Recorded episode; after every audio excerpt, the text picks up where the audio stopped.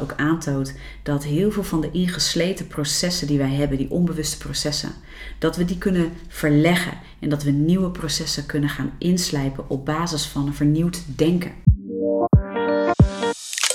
Welkom bij de Godfluencer podcast. Ik ben Tessa, je host, en in deze podcast praat ik heel graag met je over God, geloof, de werking van je brein, gezondheid, spiritualiteit en nog veel meer in het licht van de Bijbel en gezondheidswetenschappen. Ik ga rake thema's en scherpe vragen niet uit de weg en daag er bij mezelf en jou graag uit te leven uit geloof in de vernieuwing van ons denken, aangevuurd door de Heilige Geest en vol van Gods Woord. Daarom is dit de podcast voor jou als je de kracht van God wilt ervaren, ondanks alles wat het leven ongenuanceerd op je pad smijt. Dus ik zou zeggen, let's go Godfluence your world. Hoi en welkom bij een nieuwe Crush Your Day. Een nieuwe, korte, krachtige aflevering. Want ik moet je zeggen, de vorige keer beviel me dat goed. Vond het leuk om lekker kort en to the point een aflevering te maken. En ik was vandaag onderweg terug naar huis na een samenwerking met Royal Mission. En ik was geïnspireerd om gewoon eens iets met je te delen. Iets heel praktisch. Wat mij enorm geholpen heeft om van strijd in mijn denken te komen tot overwinning. En in mijn geval, het voorbeeld wat ik wil aanhalen, is de strijd die ik heel erg heb ervaren in mijn depressie. Ik heb daar natuurlijk een boek over geschreven, daar kan je over lezen. Maar vandaag dacht ik, weet je, laat ik nou gewoon eens heel, heel concreet drie dingen met je delen die mij hebben geholpen. En natuurlijk zit daar een context, een heel proces omheen. Maar het is soms ook gewoon goed om die punten te noemen, heel kort, heel krachtig, zodat het je aan het denken zet, misschien aanvuurt, je iets in handen geeft en dat je denkt, ja, gaaf, hier ga ik mee aan de gang. Nou, voor mij waren dat de volgende punten.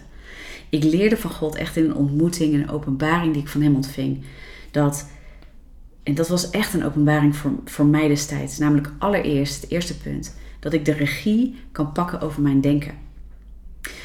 Wetenschap heeft eh, ontdekt, heeft onderzocht dat 5% van de keuzes die we maken bewust zijn. Maar dat de overige 95% van de keuzes die we maken gebaseerd zijn op ons onderbewuste denken. En dat is nogal wat. En de patronen die we hebben ingesleten in dat onderbewustzijn, zoals tandenpoetsen, maar ook heel veel dingen waar we van overtuigd zijn geraakt. Heel veel dingen waar we in wandelen, waar we in getraind zijn geraakt. Waaronder voor mij dat op een gegeven moment dus mijn depressie was. Waar ik jarenlang door bepaalde oorzaken in was gekomen, maar nooit meer uit was gekomen. Simpelweg omdat ik, omdat ik emoties en dingen die ik voelde en dacht, eigenlijk ben gaan aannemen als een waarheid waar ik niet meer uit kon komen. Lang verhaal kort. En dat werd zo'n diep patroon dat dat in mijn onderbewuste eigenlijk een soort drijfveer werd. Een, een gemoedstoestand, een plek waar ik eigenlijk continu vanuit bewoog en ook in beweging kwam. Of in mijn geval helemaal in vastliep. Waardoor ik helemaal niet meer in beweging kon komen en niet meer wist hoe. Nou, God leerde mij, ik heb je daar de regie over gegeven. Ik heb je de regie gegeven om je denken te kunnen vernieuwen. Om je bewust te maken van waar deze patronen op gestoeld zijn en dat ik een beter plan voor je heb. En dat als je mijn waarheid daaroverheen gaat zetten, als je mijn waarheid hoger gaat achten dan dat wat jij voelt, dan kun je eruit komen.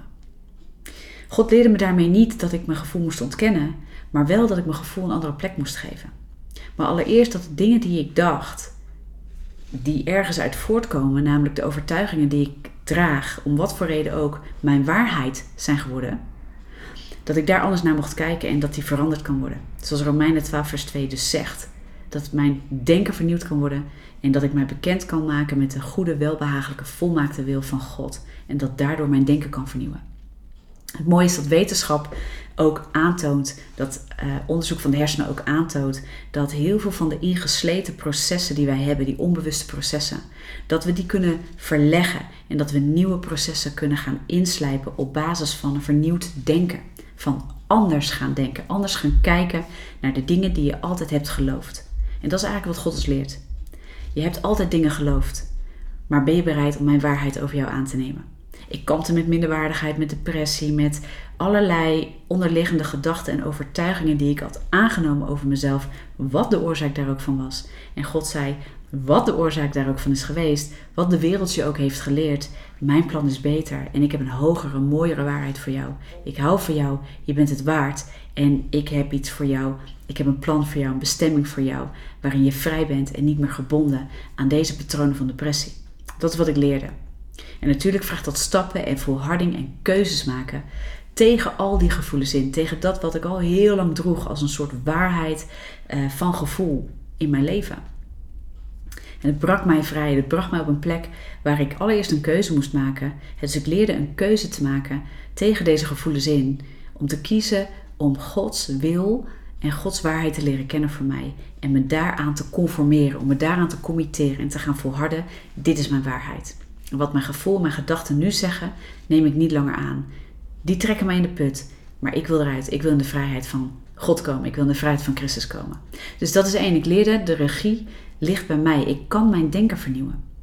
Ik kan bolwerken afbreken en alles wat zich verheft tegen de kennis van God neerhalen en mijn gedachten gevangen nemen, zoals Korinthe, 2 Korinthe 10 vers 4 en 5 zegt, ik haal het vaker aan. En ik kan die gedachten onder de gehoorzaamheid aan Christus brengen. Ik hoef dus niks te ontkennen van wat ik voel, maar ik moet het de juiste plek geven ten opzichte van waarheid en leugen in mijn leven. De duisternis wil leugen in ons vestigen, wil ons neerhalen, afbreken en vernietigen. God wil met zijn waarheid ons in liefde opbouwen tot vrijheid. Dus dat is één. Ten tweede leer ik heel concreet om daar ook in mijn spreken, mijn, mijn woordgebruik, anders mee om te gaan. God leerde mij, joh, ga die dingen die je altijd heel erg makkelijk uitspreekt in die overweldiging aan, aan emoties. Namelijk, ik zie het leven niet zitten en ik kan het niet en het gaat nooit meer goed komen en ik zie geen, geen licht en ik weet niet hoe ik het moet doen. Al die dingen kwamen continu voort uit die overweldigende gevoelens die zo ontzettend echt voelen en die mijn realiteit dicteerden aan mij, mijn waarheid dicteerde aan mij. Die sprak ik continu uit. En wat God mij leerde is, ga leren zwijgen. Ga je kan je eigenlijk niet permitteren dat te blijven uitspreken. Want die richting die jij geeft met je, met je mond aan je leven is een richting van vernietiging, van vastlopen, van kleineren. Dus leer je allereerst aan te zwijgen uh, en dat je je mond niet langer laat gebruiken voor de leugens van de duisternis, voor de leugens die de duisternis door jouw mond continu wil spreken over jouw leven.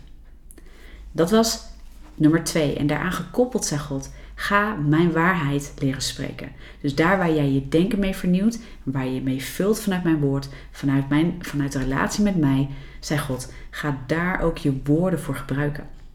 En dat is wennen. Dat is niet wat ik gewend was. Dus vanuit een automatisme, vanuit die onbewuste, stevige patronen die ik had gebouwd, was ik enorm geneigd om vooral die dingen te spreken die ik voelde. En ik moest leren daarover te zwijgen en juist de dingen van God te gaan spreken. Maar het hielp. En het kostte tijd en het kostte volharding en het kostte mijn commitment. Maar ik had niks te verliezen. En ik ben God achterna gegaan en het zette mij vrij. En wat ik leerde in dat proces is een derde punt. Namelijk dat ik mijn emoties niet hoef te ontkennen. Dat ik wat ik denk niet hoef te ontkennen. Maar dat ik dat ook niet als mijn volle waarheid hoef te zien. Emoties en gedachten vertellen ons simpelweg wat we voelen en denken. Ze vertellen ons iets over hoe wij de realiteit beleven. Hoe wij onze situatie beleven. Hoe wij kijken naar onszelf. Hoe wij kijken naar God. En hoe we dat registreren. Hoe we dat beleven. Maar God zei, dat betekent niet dat zij jou automatisch de waarheid vertellen. Dus ga je gedachten en je emoties in het licht van mijn waarheid brengen. En weeg ze daar. Ga daar waar je getraumatiseerd bent of waar je pijn bent gedaan, ga daar de processen aan om dingen te verwerken. Maar verwerken betekent dat je alles in het licht brengt van de waarheid en dat je de waarheid heling laat brengen in je leven. Dat je je laat genezen door de waarheid en de liefde van God. En dat je op een gegeven moment ook korte metten maakt met uh, de leugens in je leven door ze niet langer aan te nemen als een deel van je identiteit. Dat is wat ik leerde. Zo krachtig. Daar wilde ik je mee bemoedigen. Dus de vernieuwing van je denken, dat je de regie hebt over je denken. En dat je, als je daarin gaat staan, dat je de onbewuste patronen hè, van je overtuigingen, van je emoties, van je gedachten, kunt trainen in nieuwe waarheid, in de waarheid van God. Dat je mag werken en kan werken met je woorden. En dat dat ontzettend helend werkt als je de richting van God gaat kiezen om te spreken met je woorden. En te gaan zwijgen de leugens van duisternis. En dat je emoties en gedachten dus niet hoeft te ontkennen. Je hoeft het niet te gaan overschreeuwen. Maar je mag het gaan wegen. En je mag het gaan tot herstel brengen. Gaan heropvoeden. Gaan rewiren in je, in je brein. Het dus nieuwe paden gaan aanleggen in je brein. Daar waar de neurowetenschap, de gezondheidswetenschappen ook echt hebben aangetoond. Dat vernieuwen van denken ook echt plaatsvindt in je brein. Dat je nieuwe paden gaat aanleggen in dat onbewuste, uh, onbewuste brein, zeg maar. En dat je daar dus nieuwe dingen kan aanleren. De vernieuwing van je denken is geestelijk, maar zeker ook werkt het uit in het natuurlijke tot in je brein. Wauw, dat is krachtig. Ik hoop dat het je zegent en dat het je aanvuurt en aanmoedigt om concreet stappen te kunnen gaan nemen. Maar vooral dat je bedenkt: hé, hey, ik kan de regie pakken over dit soort dingen in mijn leven. En dat betekent ook dat je een keus maakt tegen al die gevoelens en zogenaamde opgebouwde waarheden in. En dat je gaat kiezen: ik wil hier niet in blijven zitten. Ik ben deze put waar ik in zit zo zat. Ik pak en ik grijp me vast aan dat touw wat God naar me toe werpt. En ik ga daarmee aan het werk. En dat kost je soms wat. En mij heeft het ook wat gekost. Ik moest echt tegen mijn gevoel in soms knetterhard strijden om vast te houden aan dat touw, omdat emotie zo sterk kan uh, overweldigen. Maar toch koos ik om God te volgen en het heeft mij vrijgezet. En ik geloof ook dat het jou kan vrijzetten. Wat uh, de strijd ook is waar je mee zit. Dat hoeft niet per se depressie te zijn, maar dat kan iets anders zijn.